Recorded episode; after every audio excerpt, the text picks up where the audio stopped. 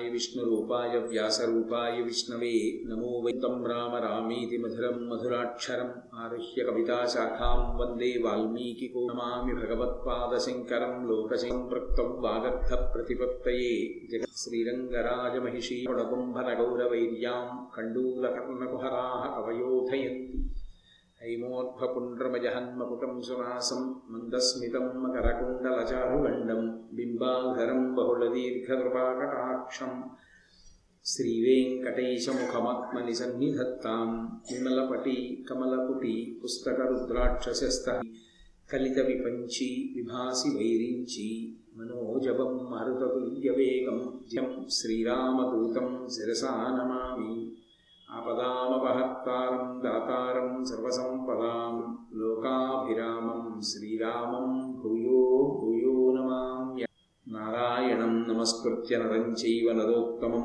ఇవాళ రేపు స్పృశి పర్వంలో వాళ్ళు భావుడు నన్నయ్య గారు అంత గొప్ప ఫలశ్రుతినిచ్చారు కాబట్టి శరత్ విషధరాజ్యాధిపతి అయినట్టు విషధాధీశుడై ఉన్నటువంటి కాలంలో అట విదర్భాధిపుడైన భీముండను వాడు అనపచ్చుడై వ్రతము లోలి సలుపుచు దమనుడను సన్ముని పత్నియు తాను ఉపాసించి తద్వరమున దమయంతీయను కూతురును దమ దాంత దమనులను సుతులను బడసే విశ్రుత గుణాఢ్యుండు అందు కన్యారత్నముకు దమయంతి తాన అత్యంత కాంతి రూపాభిజాత్య విమల గుణ సమృద్ధి వెలుగుచు సురసిద్ధ సాధ్య కన్యలట్టి సభులు నూరుసి తన్ను కొలుచుచుండగా మహినొప్పుచుండే అధిక విభవయుక్తితోడా ఒకనకొకప్పుడు విదర్భాధిపుడైనటువంటి వాడంటే విదర్భ దేశాన్ని పరిపాలించినటువంటి మహారాజు పేరు భీముడు. ఆయనకి అనపత్య దోషం ఉంది. అనపత్య దోషం అంటే సంతానం లేదు. సంతానం లేని కారణం చేత ఆయన సంతానాలని పొందాలి అనేటటువంటి కోరికతో ఒకనకొకప్పుడు దమనుడు అనబడేటటువంటి ఒక సన్ముని అంటే పరమేశ్వరుని ఎందు చిత్తము కలిగినటువంటి వాడు విశేష తేజో సంపన్నుడైనటువంటి దమనుడనేటటువంటి మునిని ఆశ్రయించి సేవించాడు. మనకి భారతంలో ప్రత్యేకించి ఇలా సంతానం లేనప్పుడు మహాత్ములను ఆశ్రయించి వాళ్ళ యొక్క అనుగ్రహం చేత సంతానాన్ని పొందినటువంటి వారు ఎందరో కనపడతారు. శ్రీరామాయణంలో కూడా భృగు మహర్షి యొక్క అనుగ్రహం చేత సంతానాన్ని పొందినటువంటి రాజు ఉన్నారు. కాబట్టి మహాత్ముల యొక్క సేవ చేసి శుతులను పొందడం అనేటటువంటిది వాళ్ళ అనుగ్రహం చేత సంతానాన్ని పొందడం అనేటటువంటిది అనాదిగా సంప్రదాయంలో వస్తున్నటువంటి లక్షణం కాబట్టి ఆ విదర్భాధిపుడైనటువంటి భీముడనేటటు అనబడేటటువంటి రాజు ఆ దమనుడనబడేటటువంటి సన్మునిని సేవించాడు. దాని చేత ప్రీతి పొందినటువంటి ముని నీకేం కావాలని అడిగితే నాకు సంతానం కావాలి అని కోరుకున్నాడు. ఆయన యొక్క అనుగ్రహం చేత ఆయన ఇచ్చినటువంటి వరం చేత దమయంతి అనబడేటటువంటి కూతురు. దమ దాంత దమనులు అనబడేటటువంటి ముగ్గురు కుమారులు కలిగారు. అంటే జరాసంధుడు అన్న పేరు జరా అన్న రాక్షసి ఆ రెండు శరీర వ్రయ్యలని కలిపి పట్టుకుంటే పుట్టినటువంటి కుమారుడు కాబట్టి ఆమె పేరు మీదుగా రాజు ఎలా పెట్టుకున్నాడో అలా తనకి సంతానం లేకపోతే అనుగ్రహించినటువంటి ఆ సన్ముని పేరు మీదుగా పేర్లన్నీ పెట్టుకున్నాడు మహారాజు. నేను ఆడపిల్లకి దమయంతి అని పెట్టాడు. కొడుకుల పేర్లు వరుసగా దముడు దాంతుడు దమనుడు అని పేర్లు పెట్టాడు. కాబట్టి మొట్టమొదట ఆడపిల్ల తర్వాత ముగ్గురు కుమారులు జన్మించారు. భీముడు ఎంతో సంతోషించాడు. ఈ దమయంతి దినదిన ప్రబుద్ధమ దినదిన ప్రబుద్ధమానమై ఆమె చుట్టూ ఎప్పుడూ కూడా సుర సిద్ధ సాధ్య జాతుల ఎందు ఉండేటటువంటి కన్యల వంటి కన్యలు నూర్గురు ఆమెని సేవిస్తుండగా అత్యంత వైభవోపేతంగా ఆమె చక్కగా పెరుగుతూ వస్తోంది. అలా ఉన్న రోజులలో నిషధాధీశుడైనటువంటి నలచక్రవర్తికి ఈ దమయంతికి ఉండరుల మధ్య అనురాగం అంకురించింది. అలా అనురాగం అంకురించడానికి కారణం నలుగుణములు దమ దమయంతికి నలునకు దమయంతి గుణగణంబులు జనులింగుల పొగడుట ఇరువరుపున వెలసే మనోభవ వికార విభ్రమ మొదలన్. ఇక్కడ ఉండేటటువంటి జనులు ఈ విదర్భ రాజ్యంలో ఉండేటటువంటి వాళ్ళు నలచక్రవర్తి యొక్క గుణగణాల్ని శ్లాఘిస్తూ మాట్లాడుతుండేవారు. అక్కడ నిషధరాజ్యంలో ఉండేటటువంటి ప్రజలు ఇక్కడ విదర్భ దేశంలో పుట్టినటువంటి దమ దమయంతి యొక్క గుణగణములను స్తోత్రం చేస్తూ మాట్లాడుతుండేవారు కాబట్టి దమయంతికి నలుని ఎందు నలునికి దమయంతి ఎందు అనురాగం అంకురించింది వారు కొండరులు ఒకరి ఎందు ఒకరు శృంగార భావనని పొందారు.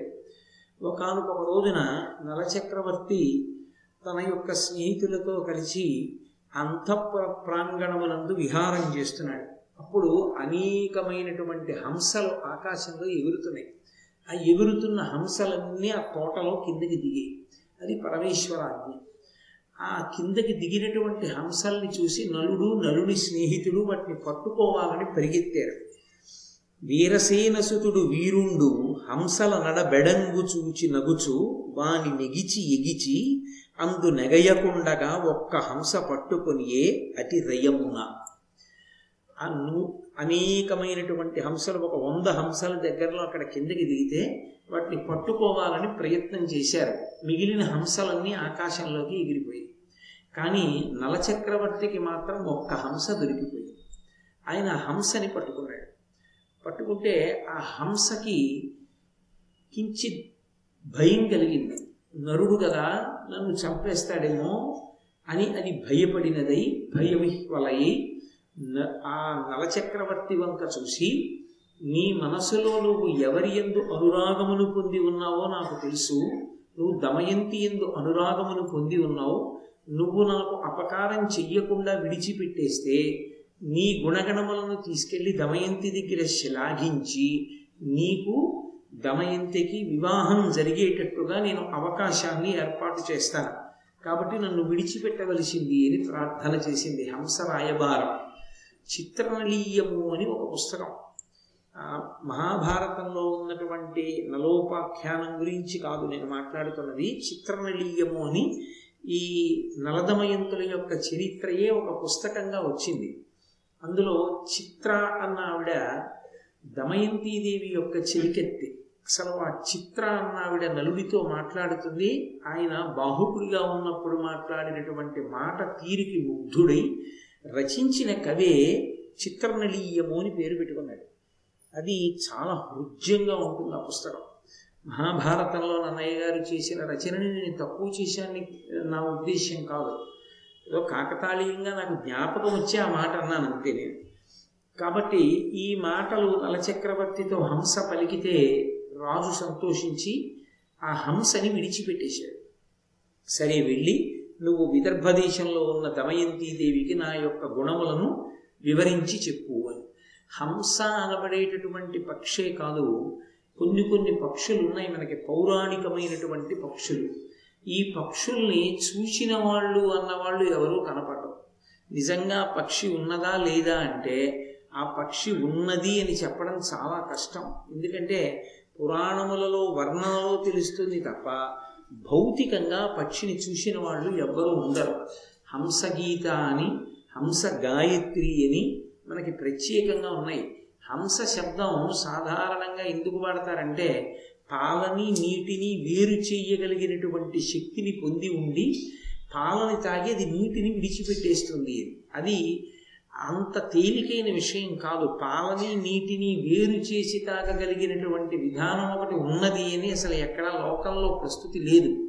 కానీ అది హంస అలా తాగుతుంది అని. హంస చాలా అందంగా నడుస్తుంది అని. కానీ దాన్ని ఆ వైదికమైనటువంటి అన్వయం చేసినప్పుడు హంస అనేటటువంటి పక్షికి అర్థమేమి అంటే జగత్తు జీవుడు ఈ రెండిటిని వేరు చేసి లేదా బ్రహ్మము జగత్ ఈ రెండిటిని వేరు చేసి బ్రహ్మమును అనుభవించి జగత్తుని విడిచిపెట్టగలిగినటువంటి సాధకుడైనటువంటి యోగి పుంగవుడు ఎవరు ఉంటారో ఆయన్నే హంస పరమహంస అని పిలుస్తూ ఉంటారు. అందుకే ఇప్పటికీ జ్ఞాన మార్గమునందు నిష్ణాతులైనటువంటి మహాపురుషుల్ని చూసినప్పుడు పరమహంస పరివ్రాజకాచార్య అని పిలుస్తూ ఉంటారు. కాబట్టి అటువంటి హంసని నరుడు పట్టుకుని దమయంతీదేవి దగ్గరికి వెళ్ళి తన యొక్క గుణగణములను శ్లాఘించవలసినదిగా విడిచిపెట్టాడు. ఆ హంస మిగిలినటువంటి హంసలతో కలిసి ఎగురుతూ విదర్భ దేశానికి చేరుకుంది. చేరుకుని ఆమె ఆ దమయంతీదేవి ఉండేటటువంటి అంతఃపురంలోకి వెళ్ళింది. అది హంస అది నడిస్తేనే సంతోషం అది అంతఃపురం మీద వాలి లోపలికి వెళుతుంటే అందరూ ఊరుకున్నారని మనం భావన చేయవలసి ఉంటుంది. అది దమయంతీదేవి దగ్గరికి వెళ్ళి మాట్లాడింది. నీవు నలునకు పేర్మితో దేవివైన కాక నీ సముజ్వల రూప కాంతి విభవ నిత్య సౌభాగ్య భాగ్యాభిజాత్య భద్ర లక్షణావళులవి సఫలంబులగునే ఓ దమయంతి నీ ఎందు విశేషమైనటువంటి గుణావళులు ఉన్నాయి. ఇన్ని గుణములో ఉన్నాయి. సముజ్వల రూపము చాలా గొప్పదైనటువంటి రూపము జ్యుతి. కాంతి విభవము వైభవము నిత్య సౌభాగ్య భాగ్యాభిజాత్య భద్ర లక్షణావళులవి. ఇన్ని మంచి మంచి లక్షణములు ఉన్నటువంటి నీకు తగినటువంటి భర్త లభిస్తే కదూ? అది అందంగా శోభిల్లేది. తగిన భర్త లభించకపోతే ఏదో కాకి ముక్కుకి దొండపండులా ఉంటుంది. నీకు తగినటువంటి భర్త ఈ భూమండలంలో ఒక్కడే ఉన్నాడు. ఆయనే నలచక్రవర్తి. ఆ నలమహారాజుని నువ్వు వివాహం చేసుకుంటే మీ ఇద్దరి యొక్క జంట చూడడానికి ముచ్చటగా ఉంటుంది. నీకెన్ని గుణాలు ఉన్నాయో ఆయనకు అన్ని గుణాలున్నాయి. అన్ని అక్షౌహిణిల సైన్యం ఉన్నవాడు. ఈ ఎన్నో రాజ్యములను గెలిచినటువంటి వాడు. కాబట్టి తప్పకుండా నువ్వు ఆయన్ని వివాహం చేసుకోవాలి అని ప్రతిపాదన చేసింది. అప్పటికే నలుని ఎందు మనస్సు కలిగినటువంటి దమయంతీదేవి నలుని యొక్క గుణములు తన ముందర శ్లాఘింపబడినటువంటి కారణం చేత హంస చేసినటువంటి రాయబారం వల్ల ఎంతో సంతోషించినది. నలుణ్ణే వివాహం చేసుకోవాలి అని లోపల ఆ మన్మధు ఆయన ఎందు నలుని ఎందు పెరిగిపోయినటువంటి ప్రీతి వలన విరహతాపాన్ని అనుభవిస్తోంది. కవులు దాన్ని బహుభంగిమల వర్ణిస్తారు. ఏదో చిగురుటాకుల శయ్య మీద పడుకుంది. అది అవి గ్రంథంలో చదువుకోవలసిన విషయాలు అవి పెద్ద తత్వ సంబంధమైనవి కావు అవన్నీ చెప్పవలసిన అవసరం ఏమి ఉండదు. కాబట్టి ఆమె శృంగార వికారములను పొందింది. అక్కడ నలుడు కూడా అలాగే శృంగార భావములను పొందాడు. కూతురు ఎందుకు ఇలా అయిపోతోంది? ఎందుకు ఇలా చిక్కిపోతోంది? ఆమె ఎందుకు అన్నం తింటలేదు అన్న విషయాన్ని చెలికెత్తెల వలన తెలుసుకున్నాడు. తండ్రి అయినటువంటి విదర్భ రాజ్యాధిపతి అయిన భీముడు. ఈ పిల్ల నలమహారాజుని వివాహం చేసుకోవాలనుకుంటోంది. ఆ నలమహారాజుని చూసిందా ఈమె? చూడలేదు. కేవలం ఆయన యొక్క గుణగణములను వింది. ఆయన అంతటి కీర్తివంతుడే కానీ వీళ్ళిద్దరికీ వివాహం ఎలా జరుగుతుంది అని ఆలోచించి ఆయన నేను స్వయంవరాన్ని ప్రకటిస్తాను. స్వయంవరము అని ఆ రోజుల్లో ఒక ప్రక్రియ. ఆడపిల్ల పెళ్ళి చేయడానికి ఆ తండ్రి గారు స్వయం స్వయంవరం ఏర్పాటు చేస్తే రాజులందరూ వచ్చి కూర్చుంటారు. ఒక తెల్లని పూల దండ పట్టిస్తారు ఆడపిల్ల చేతికి. ఆమె ముందు నడుస్తుంటే చిలికెత్తెలు నడుస్తూ ఆసనాల్లో కూర్చున్నటువంటి ఒక్కొక్క రాజు దగ్గరికి వచ్చి ఆ రాజు యొక్క వైభవాన్ని పౌరుష ప్రతాపాల్ని వర్ణిస్తారు. ఆమె ఆయనని భర్తగా స్వీకరించాలి అనుకుంటే ఆయన మెడలో పుష్పమాల వేస్తుంది. కాదనుకుంటే విని ముందుకెళ్ళిపోతుంది. అక్కడితో ఆయన ఆశ విడిచిపెట్టి వేరొక స్వయంవరం ఏదైనా ఉంటే చూసుకోవడం లేకపోతే ఎవరైనా ఉంటే వివాహం చేసుకోవడం. కాబట్టి ఆ స్వయంవరాన్ని ప్రకటన చేస్తే దమయంతీదేవికి నలచక్రవర్తిని వివాహం చేసుకునేటటువంటి అవకాశం నేను కల్పించిన వాడనవుతానని కూతురు మీద ఉన్నటువంటి ప్రేమ చేత ఆ భీముడు స్వయంవరాన్ని ప్రకటించాడు. ఇందులో మళ్ళీ ఈ స్వయంవరంలో కొంత జాగ్రత్త తీసుకునే వాళ్ళు ఉంటారు. ఆ స్వయంవర ప్రకటన చేసేటప్పుడు బలానా వాడికే నా కూతుర్నివ్వాలనేటటువంటి కోరికతో స్వయంవరం పెడతారు కొంతమంది. అలా ఎందుకు పెడతారంటే తను ఎవరికి పిల్లనిద్దాం అనుకున్నాడో అతను కనపడడం మానేస్తుంటాడు. అలా జరిగింది. ఆ భారతంలోని తన కూతుర్ని తీసుకెళ్ళి ద్రౌపదీదేవిని ద్రౌపద మహారాజు అర్జునుడికి ఇచ్చి వివాహం చేయాలనుకున్నాడు. కానీ అప్పుడు ఆ లాక్షాగృహ దహనం జరిగినటువంటి కారణం చేత బ్రాహ్మణ వేషాల్లో తిరుగుతున్నారు పాండవులు. అర్జునుడు తప్ప వేరొకడు కొట్టలేడని మత్స్యయంత్రం పెట్టి మత్స్యయంత్రం కొట్టిన వాడికి పిల్లనిస్తానన్నాడు. వీర్యశుల్క అంటారు అప్పుడు. అంటే తండ్రి ఏది చేస్తే పిల్లనిస్తానంటాడో అది చేసిన వాడికి ఆ పిల్లనిచ్చి పెళ్ళి చేస్తారు. సరే ఒక్కొక్కళ్ళు వస్తారు ప్రయత్నం చేస్తారు. ఈశ్వర నిర్ణయం ఎలా ఉంటే అలా జరుగుతుంది. అందుకే ఆ బాణాలన్నీ నల్లపూసంత మేరలో తప్పిపోయాయి ఒక్క అర్జునుడు మాత్రమే మత్స్యయంత్రాన్ని భేదించగలిగాడు.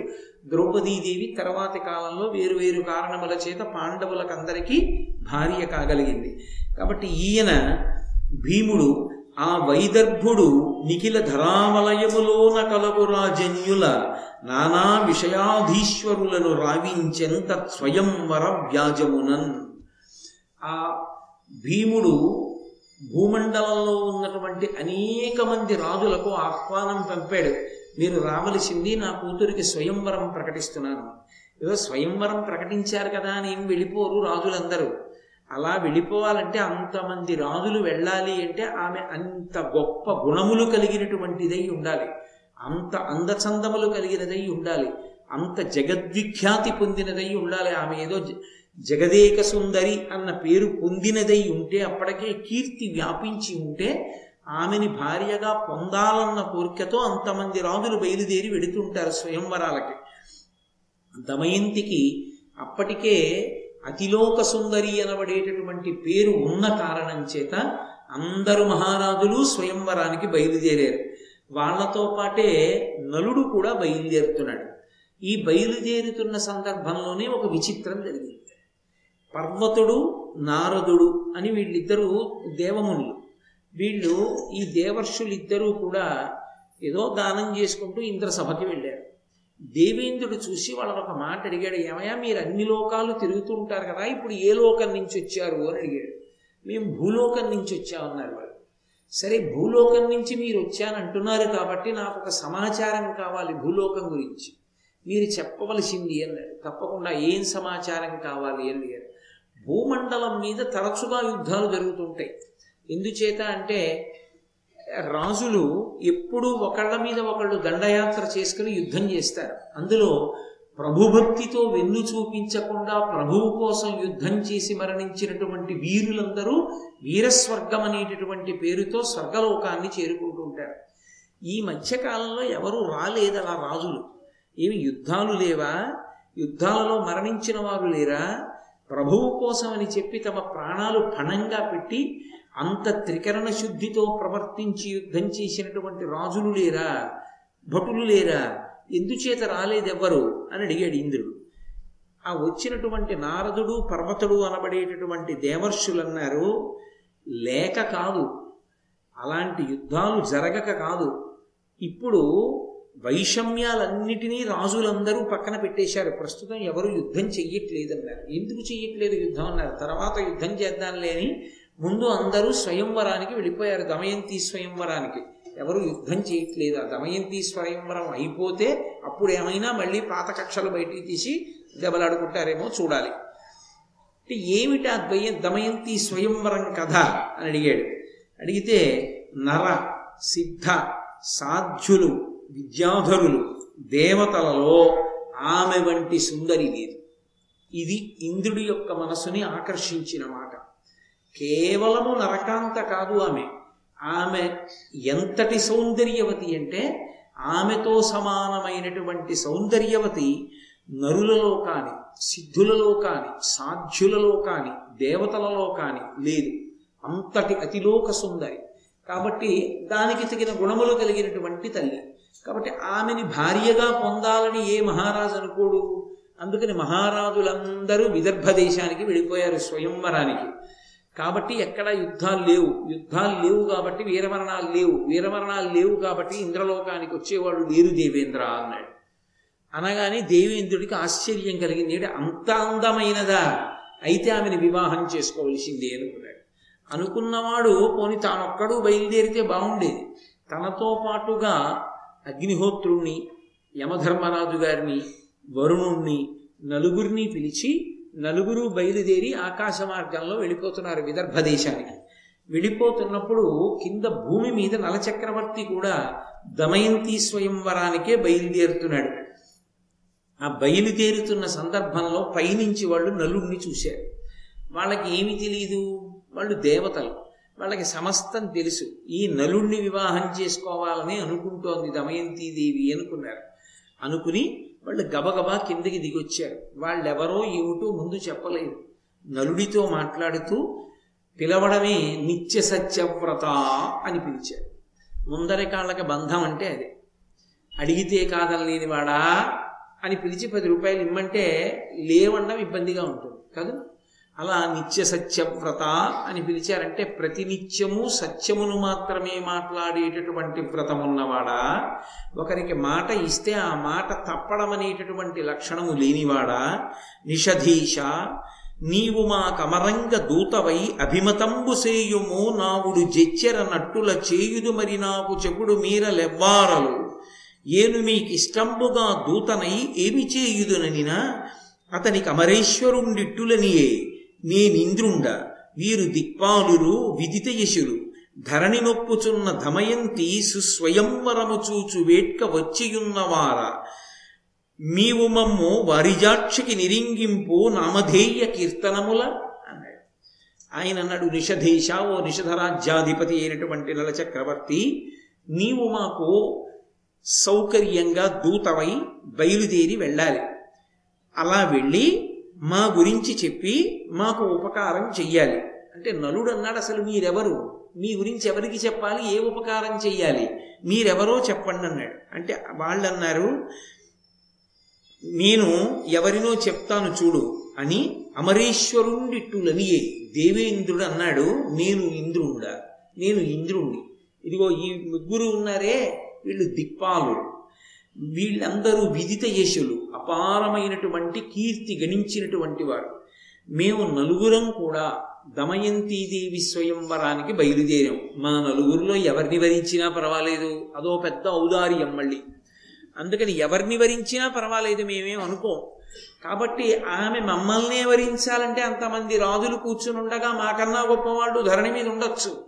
మా మీద ఆమె మనసు బాగా ప్రసరింపబడాలి అంటే నువ్వు మా గురించి వెళ్ళి మేము ఎంత గొప్పవాళ్ళమో చెప్పు. నువ్వు అలా వెళ్ళడానికి వీలుగా నీకు ఒక సౌకర్యాన్ని ఏర్పాటు చేస్తాం. నువ్వు ఎవరికీ కనపడకుండా ఆమె అంతఃపురంలోకి ప్రవేశించవచ్చు ఎందుకనంటావా? ఆమె ఎక్కడో అంతఃపురంలో రాచనగరులో రాణివాసంలో ఉంటుంది. ఆమె దగ్గరికి వెళ్ళడం ఎలా సాధ్యమవుతుంది? అందరూ చూడరు పట్టుకోరు అంటావేమో? నువ్వు ఎవరికీ కనపడకుండా వెళ్ళగలిగినటువంటి శక్తి మేము నీకు ఇస్తున్నాం ఈ శక్తిని వాడుకుని నువ్వు దమయంతి దగ్గరికి వెళ్ళి మా గురించి గొప్పగా చెప్పి మా మీద ఆమె యొక్క మనసు లగ్నమయ్యేటట్లుగా చూడు అన్నారు. అంటే నలుడు అన్నాడు దేవతలతోటి ఎరిగి ఎరిగి నన్ను ఏకార్ధ సముపేతు పాడినయ్యే ఇట్టి పనికి పనుప అనినా ఉచ్చకుండవై ఏల చేసేదనంటే చెయ్యకుండనగునే ఇంకా. నలుడన్నాడు మీరు ఏ కార్యం మీద బయలుదేరారో నేను అదే కార్యం మీద బయలుదేరాను. నేను కూడా దమయంతి స్వయంవరానికే బయలుదేరాను. నేను కూడా దమయంతిని భార్యగా చేసుకోవాలన్న కోరికతోటే బయలుదేరాను. నేను అలా బయలుదేరితే ఇప్పుడు మీరొచ్చి మీ గురించి దమయంతీదేవికి చెప్పమని నన్ను అడుగుతున్నారు. మీరు ఆమెని భార్యగా చేసుకోవాలనుకుంటున్నారు నేను ఆమెనే భార్యగా చేసుకోవాలని అనుకుంటున్నారు. కాబట్టి మీరు నన్ను అలా అడగచ్చా? దోషం కదా. నేను మీ గురించి ఎలా చెప్తాను? అన్నారు అంటే వాళ్ళు అన్నారు మరి తప్పకుండా చేస్తాను. అని ముందు మాట ఎందుకు ఇచ్చావు? నిత్య సత్యవ్రత అని మేము పిలవగానే తప్పకుండా మీరు అడిగింది చేసి పెడతాను. ఎవరు మీరు? అని ఎందుకు అడిగావు? మాట ఇచ్చావుగా చేస్తానని? అందుకని నువ్వు వెళ్ళి మా నలుగురి గురించి దమయంతీదేవితో చెప్పు అన్నారు. మాలో ఎవరిని భర్తగా ఎంచుకున్నా మాకు అభ్యంతరం లేదు. అంటే నలుడు ప్రచ్ఛన్న వేషంలో ఎవరికీ కనపడకుండా ద దమయంతీదేవి యొక్క అంతఃపుర ప్రాంగణానికి చేరుకున్నాడు. లోపలికి వెళ్ళాడు. ఆ చుట్టూ ఉన్నటువంటి పరిచారికలు ఆమెకేదో పూలదండలు కట్టి ఆమెకు అలంకారం చేస్తూ ఆమెకి సపర్యలు చేస్తున్నారు. నలుడు గురించి మాట్లాడుకుంటున్నారు? ఆ చెలికెత్తలు దమయంతీదేవి ఎదురుగుండా నలుడు కనబడ్డాడు అప్పటి వరకు నలచక్రవర్తిని ఆమె చూడలేదు. నలుడి గుణగణములను మాత్రమే వింది. ఆ మిగిలినటువంటి చెలికత్తెలందరూ ఆశ్చర్యపోయి దిగిపోయారు. ఈమె వెళ్ళి ఎవరు నువ్వు? ఎలా రాగలిగావు అంతఃపురంలోకి? చండశాసనుడైనటువంటి మా తండ్రి విదర్భ దేశాధిపతి అయినటువంటి భీముడు పరిపాలిస్తుండగా అంతఃపుర ప్రవేశం చెయ్యడం అనేటటువంటిది అత్యంత దోషమని నీకు తెలియదా ఎలా వచ్చావు అంతఃపురంలోకి? ఎందుకు వచ్చావు? అంది. నేను నలుణ్ణి అన్నాడు ఆయన. ఆయన నేను నలుణ్ణి అనేటప్పటికీ ఆమె ఎంతో సంతోషపడిపోయింది సంతోషపడిపోయి అసలు ఈ స్వయంవరం అంతా నీ కొరకే ఏర్పాటు చేయబడింది. ఎలాగైనా నిన్ను రప్పించాలనే మా నాన్నగారి ప్రణాళిక. నా మనసు నీ ఎందు కుదురుకున్నది కనుక నేను నిన్ను వివాహం చేసుకుంటాను అని అన్నది. అంటే ఆయన అన్నాడు కాదు కాదు. నలుగురు దిక్పాలకులు నన్ను దూతగా పంపారు. ఈ మాటలు నీకు చెప్పమన్నారు. వాళ్ళు సామాన్యులు కారు. ఒకడు ఇంద్రుడు ఒకడు అగ్ని ఒకడు యముడు ఒకడు వరుణుడు. ఈ నలుగురు కూడా ఏ ఒక్కరైనా సరే నువ్వు వరించవచ్చు ఈ నలుగురిలో. కాబట్టి వాళ్ళ గుణగణములను నీ దగ్గర చెప్పమని వాళ్ళు నన్ను పంపించారు. నీ యొద్దకు గుర్తించిరి మాయం దొక్కరు అభీష్టమతి వరియింపం తోయజముకి ప్రార్థింపము మా అందరకును ప్రియం అమర్పము ప్రీతిన్. నువ్వు వెళ్ళి మా గుణాల్ని చెప్పి మాలో ఒకరిని వరించేటట్టుగా చెయ్యమని ఆ నలుగురు పంపించారు అందుకు వచ్చాను. కాబట్టి నువ్వు వాళ్ళల్లో ఎవరినైనా ఒకరిని పతిగా ఎంచుకో అన్నాడు. అంటే ఆవిడంది నేను మానసికంగా ఎప్పుడో నిన్ను వరించి ఉన్నాను. నిన్నే భర్తగా భావన చేసిన దానను ఇప్పుడు కొత్తగా దేవతలు వివాహం చేసుకుంటానన్నారు కదా అని మలిన మనస్కనైనటువంటి నేను వేరొకరిని వివాహం చేసుకునేదానను కాను. వారి ఎందు నాకు పూజ్య భావన ఉంది వారిని గౌరవిస్తాను. కానీ నా మనసులో నిన్ను భర్తగా భావన చేశాను. ఆ భర్తగా భావన చేసిన తరువాత వేరొకరిని భర్తగా భావన చెయ్యడం అన్నది మాత్రం నాకు సాధ్యమయ్యే విషయం కాదు. ఇది పవిత్రత అన్న మాటకు అర్థం అది. ఒక ఆడపిల్ల మనసులో ఈ ఈయన నాకు భర్త అయ్యే అవకాశం ఉందనేటటువంటి భావన పెద్దవాళ్ళు కల్పించకూడదు. పెద్దవాళ్ళు అలా కల్పిస్తే ఆమె యొక్క మనస్సు మలినమవుతుంది. ఒక పురుషుణ్ణి భర్తగా భావన చేసి ఏ కారణం చేతనైనా ఆ పురుషుణ్ణి కాదని వేరొక పురుషుణ్ణి భర్తగా స్వీకరించడం మానసిక వ్యభిచారం వంటిది కాబట్టి ఎంత జాగ్రత్తగా మాట్లాడిందో చూడండి ఆవిడ. నేను నిన్ను భర్తగా స్వీకరించాను. మనసులో నీ గుణములను విన్నదానని నిన్నే భర్త అనుకున్నాను. కాబట్టి వారు పూజనీయులు నేను గర్హించను. వారు కోరవచ్చు దోషం లేదు కానీ నేను కోరను. నేను నీకు భార్యనే అవుతాను. కాబట్టి నీవే నాకు భర్తవి. ఏనేడా ఇంద్రాదులేడా వారలకు ఎప్పుడు మృక్కుదు. నేను నీ ధనమ భూనాథ నీ గుణంబులు హంసచేత పొలుపుగా విని మనంబున నిలిపియున్నదాన